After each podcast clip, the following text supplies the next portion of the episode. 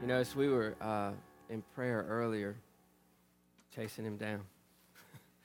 as we were in prayer earlier, that was one of the things the Lord just just rose up on the inside of me was freedom. Freedom. Wow. I've come to understand that uh, when we've been bound or allowed things to be a, a, to hold us for so long, that freedom and even the thought of freedom can be scary. to think things are going to be different than what we're familiar with, even though we know that it's better, it's still difficult to let go of the familiar. Josh, come on up and share your testimony. I want to just give room for what the Lord has done. We've had a lot of stuff that's been uh, just a lot of blessings this, I don't know, probably last couple of weeks. And um, we've made some, some severe changes in our, our lifestyles. Um, M's staying at home with Lily, and we have a baby on the way. And if you didn't know that, now you do. um, so we've had to make some financial decisions to change things up so that we could be able to do what we're wanting to do. And so a lot of those things were, you know, we have to cut out a lot of the extras, a lot of the, you know, things you don't really need, but you just want. And so we started uh, looking into what was the biggest chunks that we could do and things that could, you know, get us in a, in a better financial place. And so we, uh, we were sitting in our living room right after one of our small groups, and Cameron came up to us and said that his dad was selling a, it was a 96 Toyota Avalon, and it's got like 332,000 miles on it. And, uh, and it just, for me, I just, that's what we need right there. I want that car. And he said, Are you serious? I said, Yeah, I want that car. And so he was gracious enough to wait on me to get my tax return back so that I could purchase it. But um, we sold our Trailblazer, and I sold it in like a week. I mean, it was gone. I mean, everything. The guy got me the check, came to my house, saw the car, test drove it, got me a check within a couple days, and they had it the same day. The guy actually drove to Winston, picked up the title, brought it back to me so I could sign it over to him. I mean, the piece of cake. I mean, the easiest car I've ever sold in my life with a lien on it. And so we've had just big things like that. I mean, just where God's just made it happen. And so, um, we bought this car, and I called my buddy because I wanted him to check it out, look it over, and that kind of thing. And um, and he said, yeah. He said, just bring it up. He works at a Toyota dealership, and um, he said, just bring it up. I'll throw it up on the lift, take a look at it, this and that. And well, there's a check engine light on, so I said, I want you to look at that, see what's going on with it. And uh, and we I ran it over to AutoZone, and they ran it on like one of their little computer things to tell you what's wrong with it. And um, come to find out, he was like, "Yeah, it's it's going to be this part and this thing and whatever." So I called him and I said, "Look, I said this is what they're saying. The codes are whatever." He said, "Well, he said it might run you five hundred dollars to thousand dollars." And I thought, "Oh my God, I just spent eight hundred dollars for this car. There's no way I can do that." And he said, "Just bring it up here. I'll look at it and see what it is." And so we we brought the car up there, and um, he ran the codes through it, and and it's so old that he had to do like a special way to figure out what the codes were wrong with it. And so anyway, he he finally figured out what it was, and and all it all it ended up being um, was there was some gunk. Oil or gas has changed so much in the last couple of years; it's just built up carbon inside the motor. So that's exactly what had happened. Is there was a little bit of carbon had built up in the motor and was making this light come on. And so he said, "Man, this won't take 20 minutes." He went in there, flipped out this carbon, and and cleaned it out, and boom, started right up, no problems. Everything, the light went out, everything. And I'm like, okay. I said, how much you how much you gonna charge me? He said, oh man, it'd take me 20 minutes. He said, I ain't gonna charge you nothing. So I'm thinking thousand dollars a week prior, then cost me a dollar. Come on. Not to mention, he gave me four floor mats for our, our Avalon for free because he had pulled them out of a car that they were you're getting a used car. He works at the dealership and they were gonna sell it. He said, Well, we gotta pull everything out of it, so you can have them. So I got all weather mats put in it. And then he bought me a drink on top of that. so, needless Come to say, on. I was like, okay, Lord, thank you. I, I can take that. And so that sounds awesome, but I'm not done yet. Come on. All right. So car gets fixed for free, right? I, it's got an out tail or out headlight, and Cam had called me and said, "Hey, I got a buddy of mine that works at a junkyard, probably can get you a part for it." Well, I went over to AutoZone just to see, you know, how much it's going to cost me for this thing because we weren't sure if they're going to have a part. And the guy at AutoZone says, "Oh, it's 250 bucks for that part." And I'm like, oh, "God, this car is gonna kill me." So, so Cam calls me back. He goes, "No, man." He said, "She said they got the headlight. They got they got a '97 Avalon, which is exact. It's the same body style, same everything, and it's twenty nine dollars for the headlight." I'm like, "Okay, this is what I'm talking about. That's that's more doable. I can handle that." So we get the tail light or get the headlight for twenty nine dollars, and so we've been making all these changes with our finances and stuff, and so we had talked about where we're going to sell our cars and we're just going to drive this Avalon, and uh, and put our cars on sale. I mean, we've done everything that, that we can do to make sure this stuff happens. And uh, we had somebody come up to us and say that they wanted to buy us a car, brand new car, um, so that they would pay our payments for us. They said, "You finance it, and we'll." We set up an account on Friday um, and they put $1,000 in the account to pay the next five months worth of payments. And, uh, and so that's going to pay the payments that we have on the car that we have now in, in the process of selling it. And so they're going to continue to pay it till it's paid off. And so we get a free car. Come on. And an $800 car. So now we are, we don't have any, any card debt in Amen. essence. All right. Come on. I'm still not done yet. Come on. All right. So our our dogs decided they wanted to ruin our carpet at our house. Let's just say that much. We last year our taxes we fixed some of the floors. This year we were like, man, we really need to fix these floors. How are we going to do that?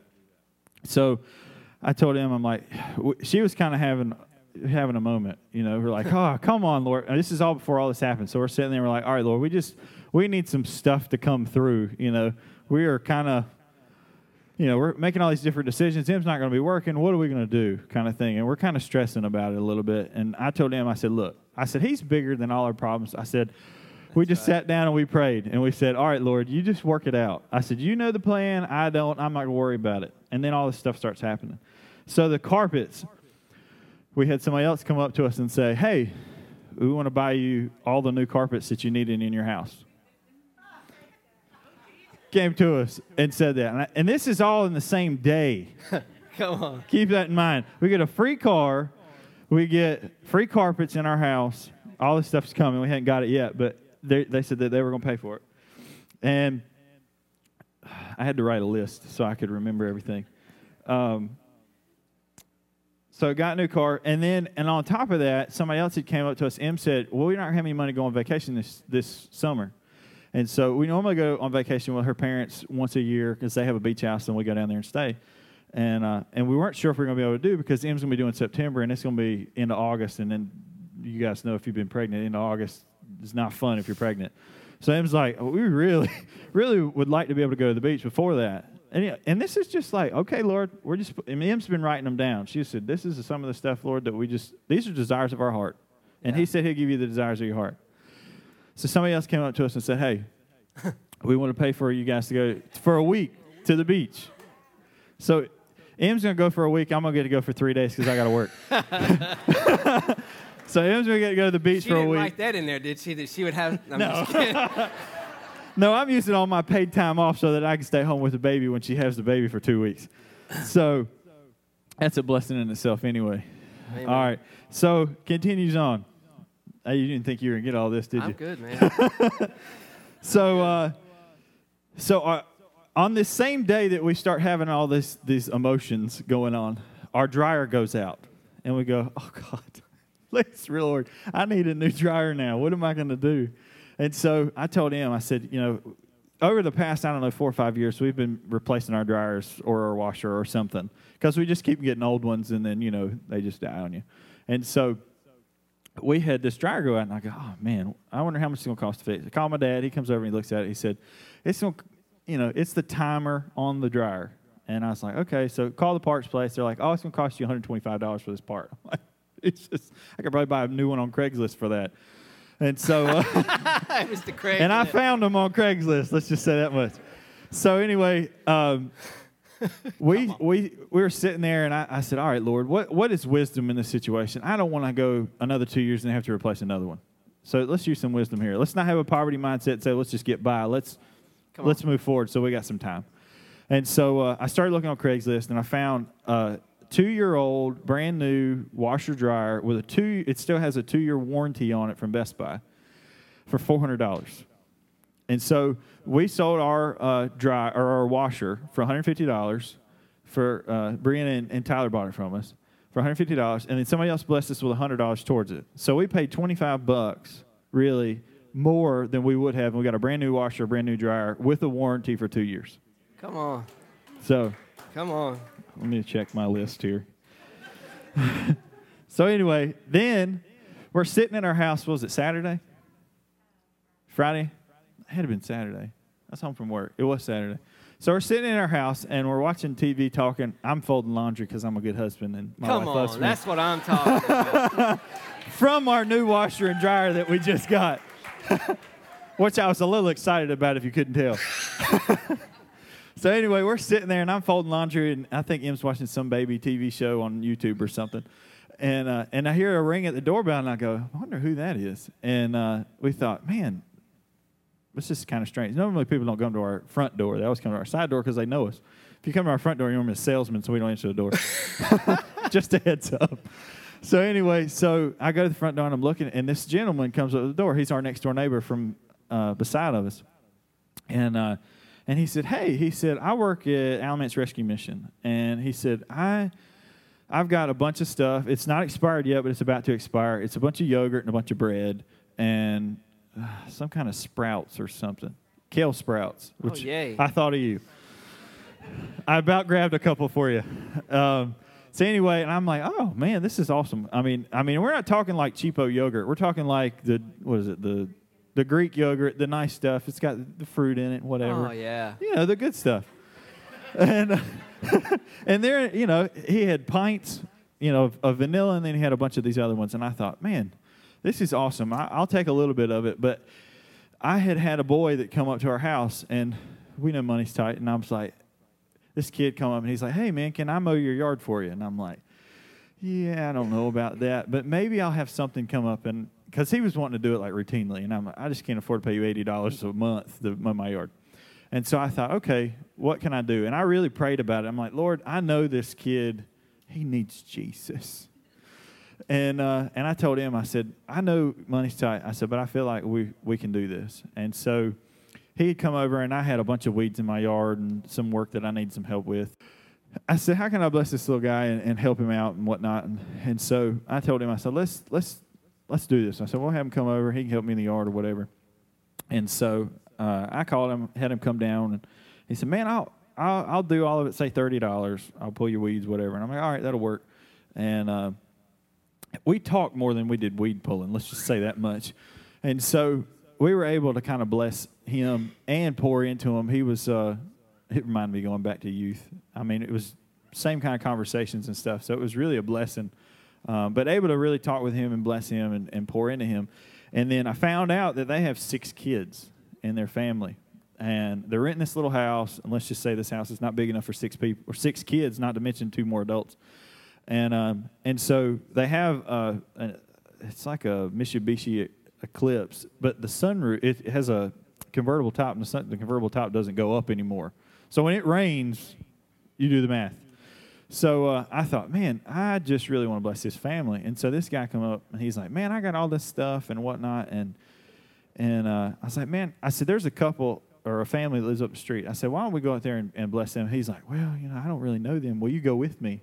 And I'm like, sure, why not? I'm in my bare feet walking up the road with this guy. So we're carrying this stuff up there and we get to talking with the family. And the, the mom comes out and she is just, I mean, doesn't even know what to do with herself. I mean, just beside herself. She's like, God, we go through yogurt like you wouldn't believe. You know, we have so much of it that we need. And, and then, of course, we had bread and stuff like that. And she's like, man, this just, I don't even know what to say. I'm so blessed. Da, da, da. I'm like, I didn't even have the stuff. This guy had the stuff, you know. And, and she's like, no. She said, you just don't know what, what kind of blessing that is. So God has shown me a lot through all of these different testimonies and things. And there's a handful of other ones that were coming um, that we may share later. Um, but in that, I just encourage you if you're sitting there and you're thinking, and I, I know people in this church that have said this to me I, I know what I'm doing in my life, and it doesn't make sense to anybody else but God. I don't know how he's going to work it out. I don't know how this is going to happen, but he works it out. So remember when we were singing that song, he's talking about, you know, the breath in my lungs. I thought, if you can't just be thankful that you got breath in your lungs, there's a problem. Yeah. You know, God will do above and beyond more than that, but you got to start with the small thing of, you know what, I'm thankful for this. So if you hear this and you think, man, why doesn't he do that for me? Because I have heard that before. I remember a, a, testimony that Bethel had given, and it was about what's the guy's name? Is it the the deaf Eric Eric, Eric Johnson. Johnson. He's deaf, and his dad has seen I don't know how many people get healed of hearing. And he said he every time he's seen somebody get healed, he looks at his dad and he goes, "One more, one more person closer to me getting my healing." Not why didn't he do it for me, but one more person closer. So I encourage you in that. If you have things that are going on in your life, you got struggles that are going on in your life, that you go, "Okay, God, that's one more closer to mine." Amen. Amen.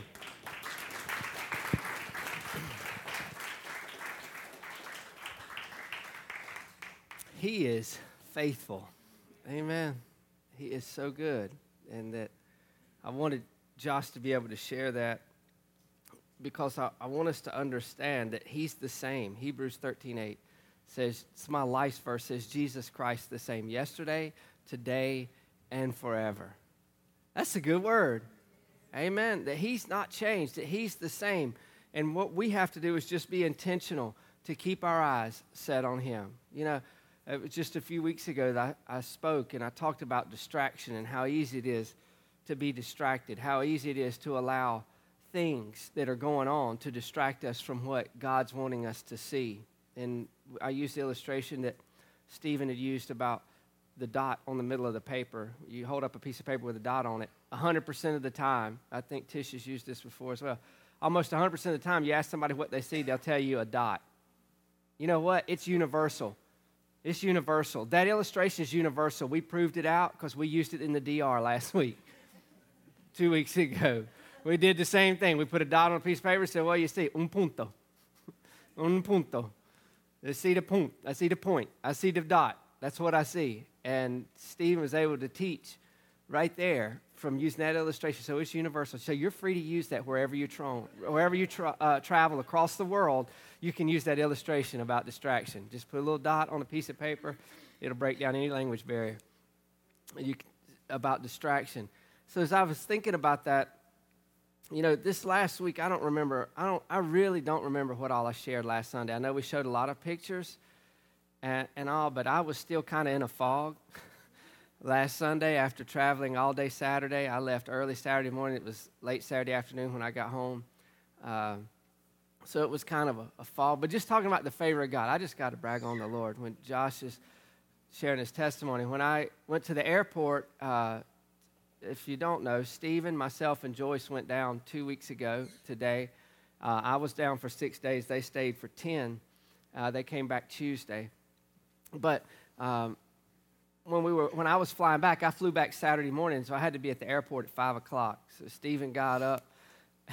He's a champ. I'm to tell you. I, am getting ready, and it's like, I, the Lord is just good. Can we just declare the Lord is good? Because I am.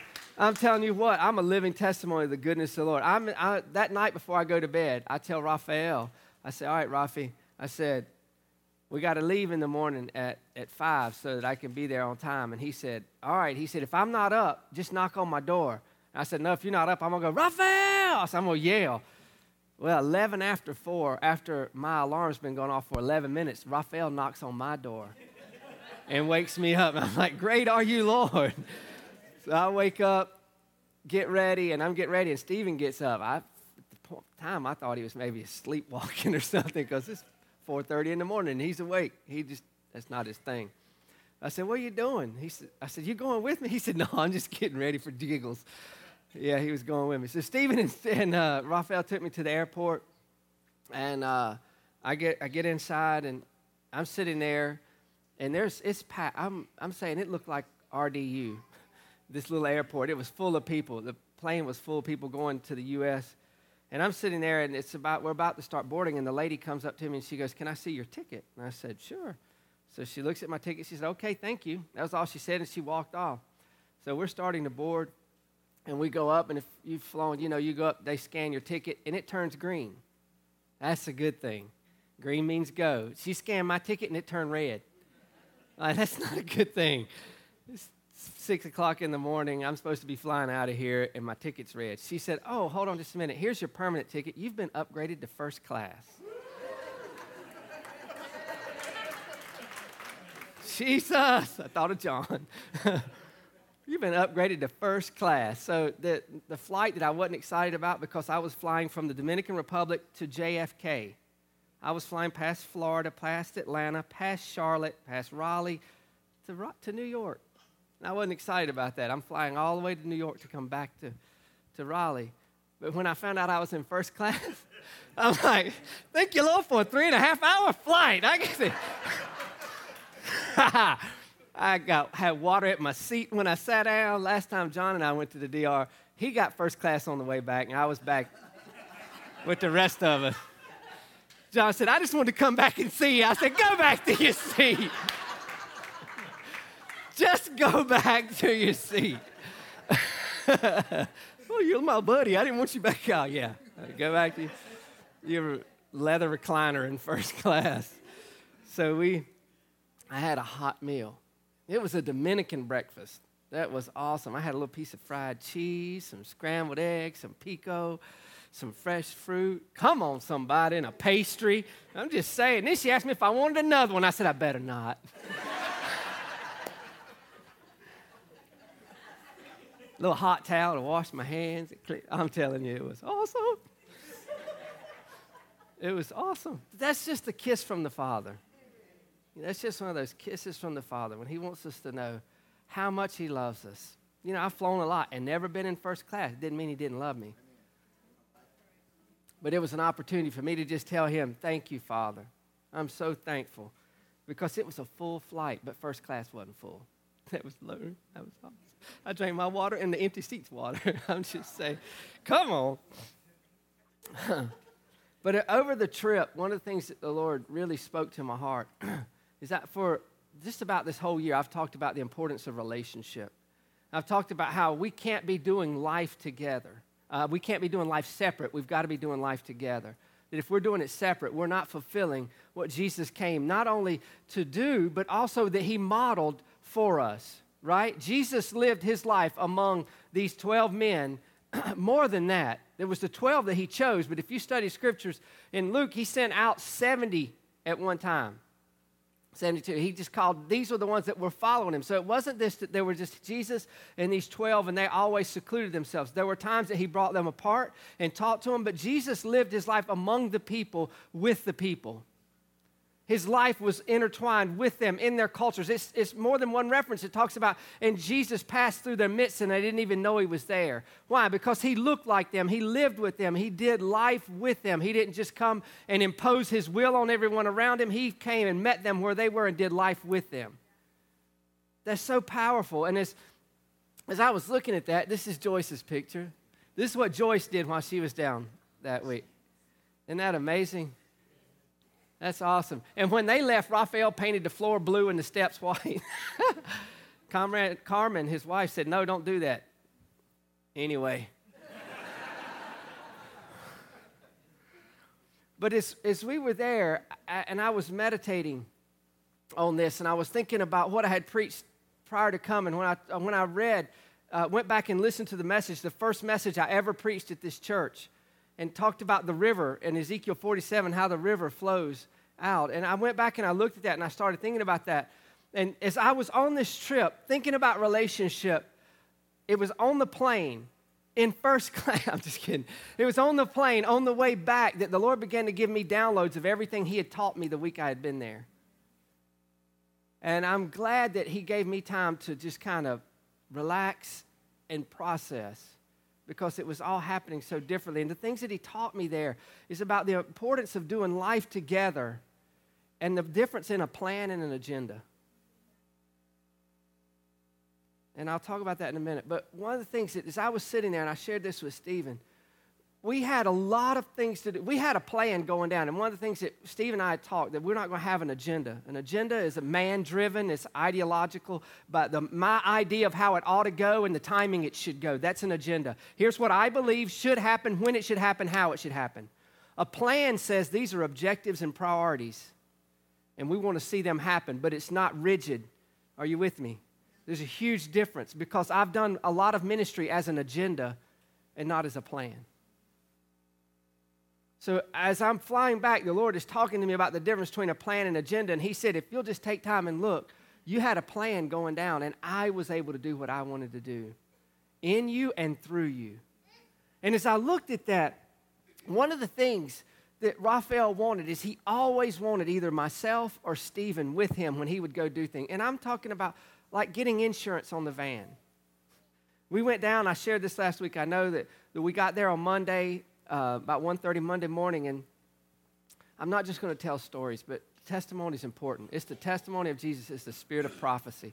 It's saying that he can do. And I've taught and taught and taught about us doing life together. And I've taught about the importance of having vital relationships, people that you allow to be iron to you. I've talked about the importance of having people that you walk through life with, not just when it's comfortable, but when it's uncomfortable. And as I was down this week, I, I hope Raphael was blessed and the others were blessed, but God did such a work on the inside of me. That he let me live out what I'd been preaching for three or four months. Because we would go, and he said, All right, we're going to go do insurance. Monday, we went, we got up, we didn't get a lot of sleep. We got up Monday morning and we went to look at the van. And Stephen said, One of the things that we want to do is we want to take it to a mechanic. We had not said anything about we were going to buy the van. And I want you to know, I want to say to you from Raphael, thank you so very much for sacrificially giving. He, his wife, and myself all wept when we told him that they were going to get a van and it wasn't going to cost them anything because they had already gone to the bank to get the loan and things like that. And he was just overwhelmed. He, when, I, when we told him in the, in the van, uh, in the car, I think it was, I can't remember, on the way to the house, he said, I don't even know what to say. But from that point on, what I noticed is that he wanted us to be with him wherever he went. I mean, every little detail. We went to get insurance on the van and he said, I want you to come. I thought we were going to get windshield wipers for the van because the windshield wipers were broken. It was scratching the windshield, but we were going to get insurance on the van. And the, this trip to the insurance should have taken 20 American minutes. It took two and a half Dominican hours. Just saying. We pull up to the auto parts store. I thought we're going to get a windshield wiper. We walk in, I pile out. I'm smiling, smiling American, the gringo, the white guy. You know, I'm smiling, I'm looking and, and looking around. And there's the auto parts right here. And there's two ladies over here. They're dressed a little different. I just thought they ran the counter, you know, did the bills and stuff like that. So we're there and we're there and we're there. And I, I look at Rudy, the translator. Said, I'm going to go sit in the car. I don't need to be here. I'm just going to go sit in the car. So I go sit in the car. He comes out and he says, Well, he's doing insurance in the auto parts store. He's buying insurance. Just the way it is. Well, this thing took two and a half hours. And I wasn't frustrated. I was, at the time, I was there for him. I wasn't frustrated. I didn't allow it to frustrate me. The Lord taught me a lot in that, too. Because if you have a plan, you go, all right, Lord, I'm going to give room for you to move. But if I have an agenda, then I'm always about my time schedule and about me getting my thing done and I can get frustrated really easy. I'm telling you, the Lord taught me so much about how I've allowed that to rule my life. So from one event to the other, all the way down to Thursday, we were uh, there was something else that we need to take care of, and he said he looked at me. He said, "You going with me?" And I was I was tired because we had been up late. I don't know if they live that way all the time. I think they pretty much do because Thursday night here at my house, 10:30 at night, he Raphael I are texting over the uh, messenger, and he said, "You had dinner yet?" It's 10:30. I said, "Dinner, dude. I'm in the bed. Getting ready to go to sleep. Oh, I'll, good night. God bless." But they were they have Thursday night service, so I'm sure they were just getting ready to eat. There were several nights we ate dinner at 10:30 or 11 o'clock. So Thursday came, and I said, Stephen had the free day on Tuesday. And uh, free day, I mean, I, I did all the running, and Stephen just kind of hung out at the house and went Conrad took him out to dinner, lunch, and we won't go there. It wasn't an offense. I'm over it. he had a fun day with Conrad. But anyway, so Thursday he said, You going with me? And it was to the mechanic again. I looked at him, I said, No. I'm staying here. He's thinking, Stephen, Stephen, you going with me? Stephen looked at me, said, I'm gonna take one for the team. I'll go with you. This trip to the mechanic was like three and a half, four hours, right? Wasn't it? At least. And then here's the thing you can start out at 10 in the morning and you think, well, we'll be back for lunch. You will. Whenever lunch gets there. lunch is not a time, it's an event. Okay, just so you know that. It's not a lunch time, that's irrelevant. Lunch is whenever you get there. You eat lunch at 3:34 so you can eat dinner at 11. I've got it figured out. Just the way that it works. But every everything that he did, he wanted us there little things. And the Lord said, You know why?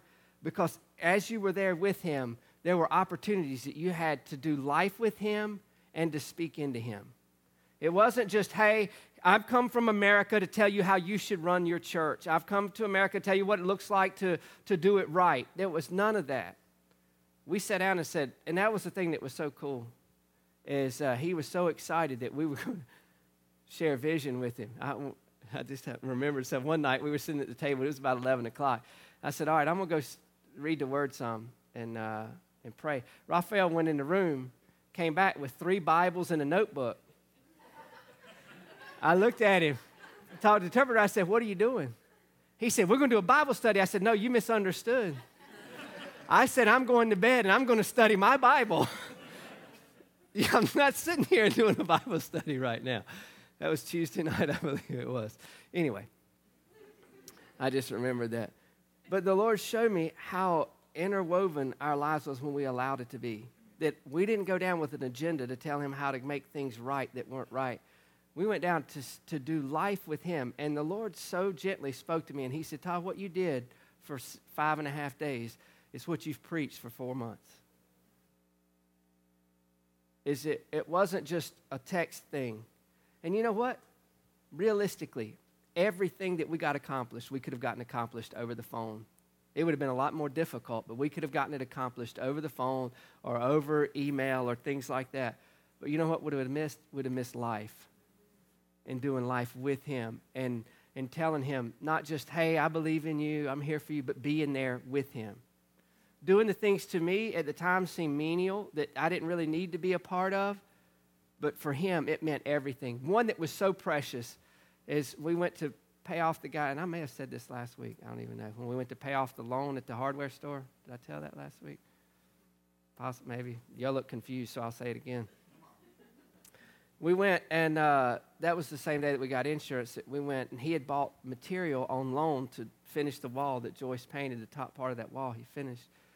So we go in, and there's a counter, like a regular counter, but there's a door right here, and it's a metal door uh, with a lock, and a guy standing behind it's got a shotgun. I'm like, well, I'm glad we're going here and we're not going in there. I don't know what goes on in there, but I'm happy here. so Raphael turns from the counter comes back, and guess what? We go in the metal door with the guy with a shotgun. It's, it's like a iron door, a barred door. And we go in, and then there's a little waiting room. We sit down in the waiting room with the guy with a shotgun. And the bad thing about it is, is he's, he's an older guy. And I mean, really, it, and I'm not being funny. I could have smacked him, kicked him, then took his gun before he could have moved. That didn't make me comfortable. That made me nervous because he's probably going to be jumpy with the gun if he's that old. And that's like, so we sit in the room with him, and then there's a, a, a mirrored glass and another door, and then they open that door, and I, I knew it was the Lord because this cold breeze come blowing out. There was air conditioning in that room. Hallelujah. Gloria a Dios. Dios te bendiga. God bless you. Fuego de Dios. I'm trying to give all of Stephen's Spanish terms that he knows. But we walk in, and it's the guy who owns the hardware store, and we sit down, and he, they talk a few minutes, and then Raphael tells me how this guy's really been there for him, that he was introduced through the principal at Raphael's school, and that he's really been there for him and allowed him to get material on credit. He said he's kind of been like a father to me. He didn't know me when we were introduced, and he's just really believed in me. Well, we're sitting there and we're talking, and we're talking to the translator, and I see him talking to Raphael, and I see Raphael do this. And then Rudy, the translator, says he just told Raphael that if you're his pastor, and that was just the way in the culture, if you're his pastor, then he should know English. So he told Raphael that he's going to pay for him to go to school to learn English. I mean, that's the Lord. This is a guy that Raphael owed money. He had come to pay the money with money that the church had given in support for him. And he was paying off this bill. And the man says, If this is your pastor and he speaks English, you should speak English. You shouldn't have to have him translating for you. I want to pay for your school. You know what? That wouldn't happen if we hadn't been there. And the Lord began to show me the importance of that. And he took me back to Ezekiel wow, y'all, Josh, you took too long. I'm just kidding.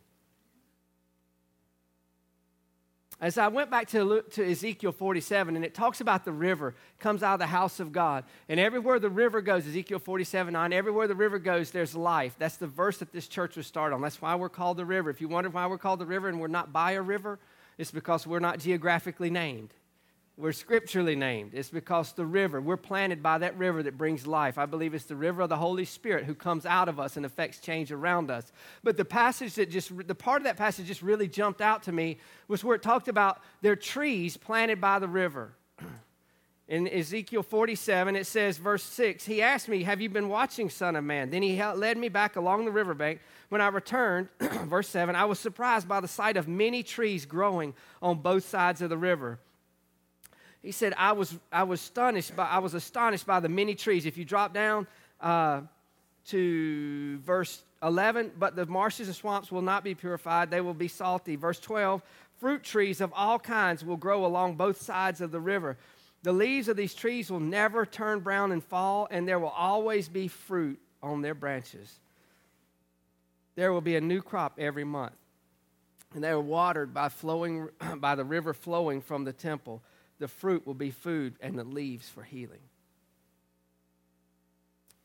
And I started meditating on that. I said, All right, Lord, I know we're trees, we're by the river. What does that have to do with family? What does that have to do with being connected?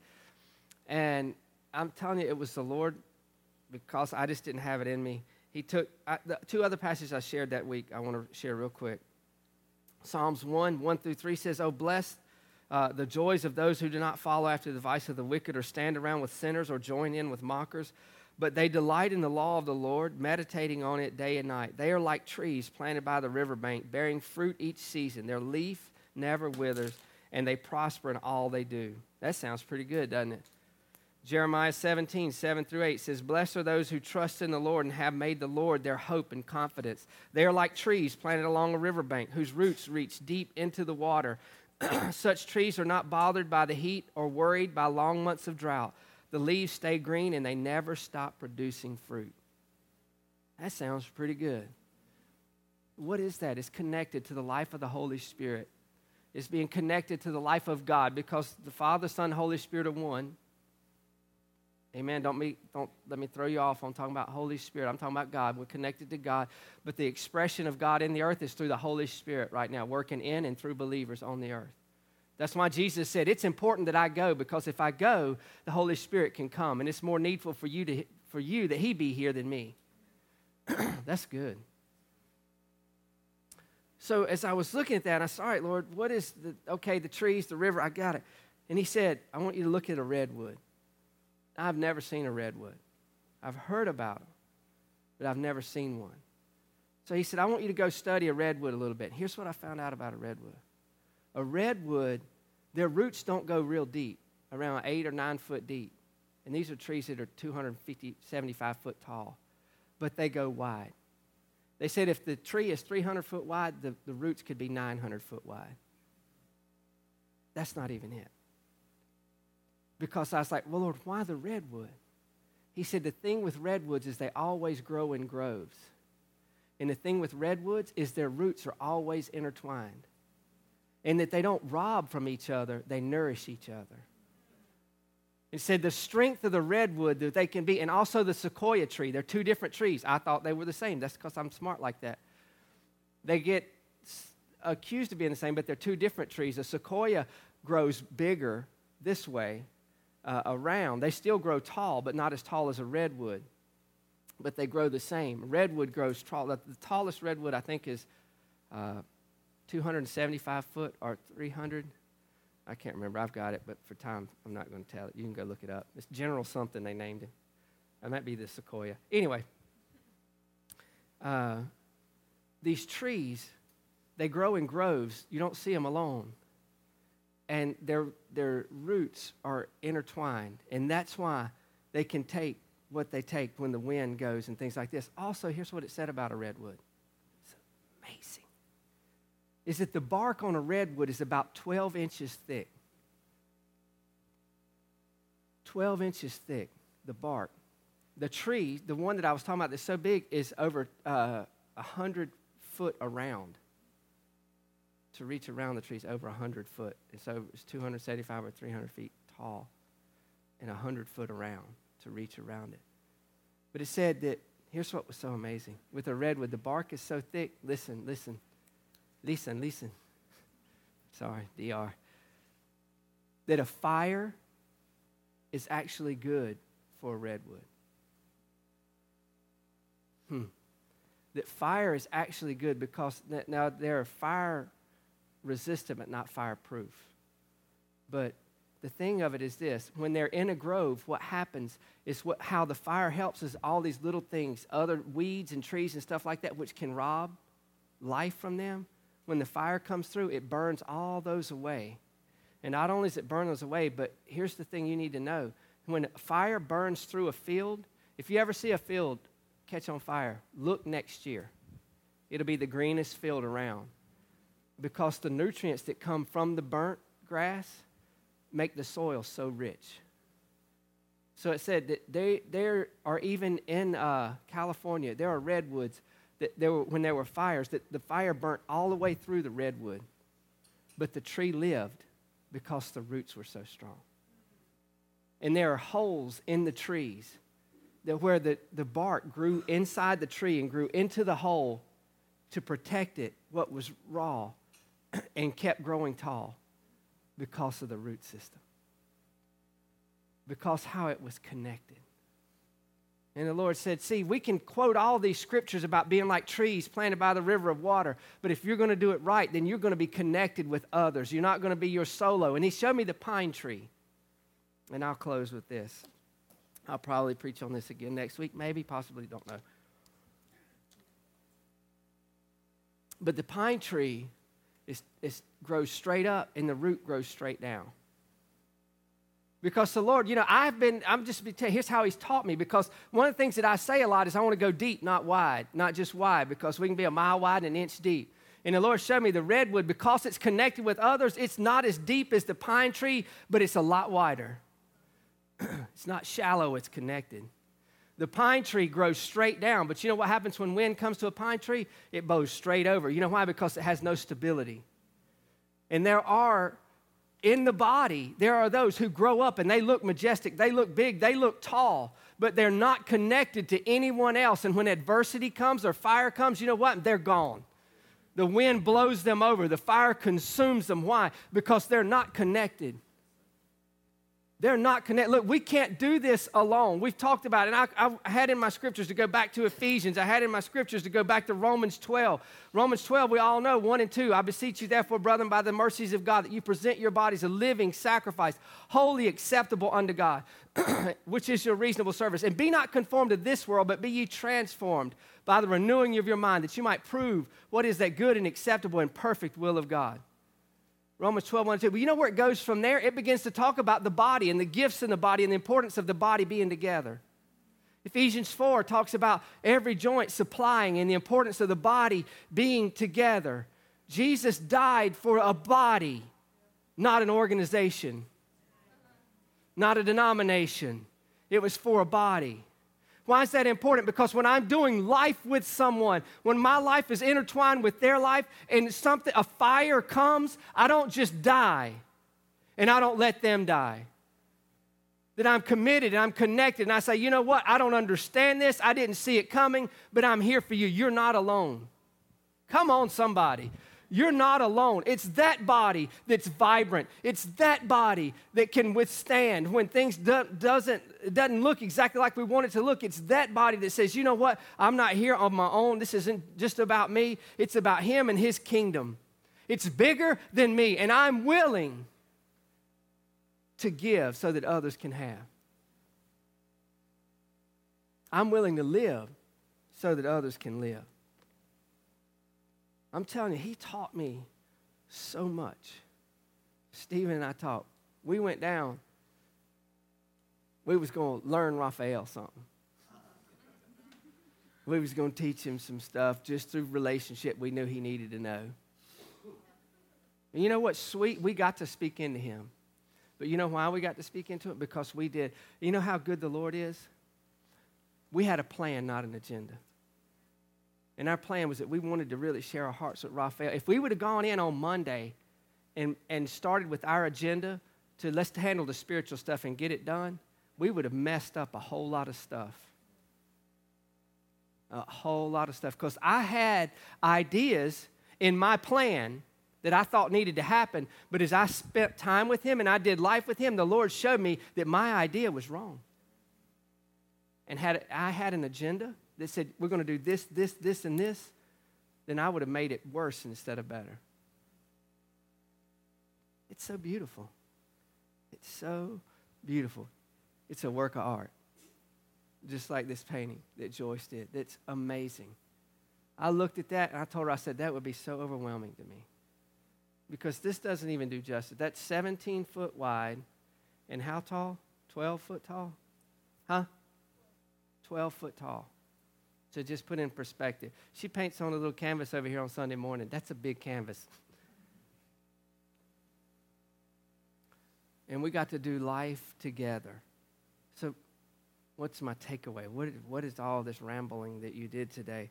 My heart is this is that we be connected like that redwood and that sequoia. That we quit trying to do life by ourselves. That we just quit being concerned. You know what's so beautiful? This is amazing the redwood, and, and I, have I closed already? If I have, it's all good. Stop it, Stephen. The redwood, they have cones on them, and uh, they can they produce amazing fruit. It's a cone. It's not something that we would eat, but it's seed. It's uh, I don't know if it's a pine cone or what it is. But the thing with the redwood, for the seed to get out of the cone, it doesn't fall on its own. It either has to have a little beetle or a squirrel. And when the beetle which we would think was attacking it. What happens when the beetle gets on the cone? It opens the cone and it feeds the beetle, and the cone drops its seed. And the same is true with the squirrel. That's amazing. This big tree, even as big as it is, as connected as it is, for it to continue to reproduce after its kind, it needs others. That's good. That's so good. We've got to have each other not just so we can hold hands and sing kumbaya, so that we're there to encourage and strengthen each other. So we can hold hands and sing together. But it's more than that, so that we can be life and health and strength to one another. That we can really be those trees that are by the river that brings forth its fruit and its leaf does not wither. Amen.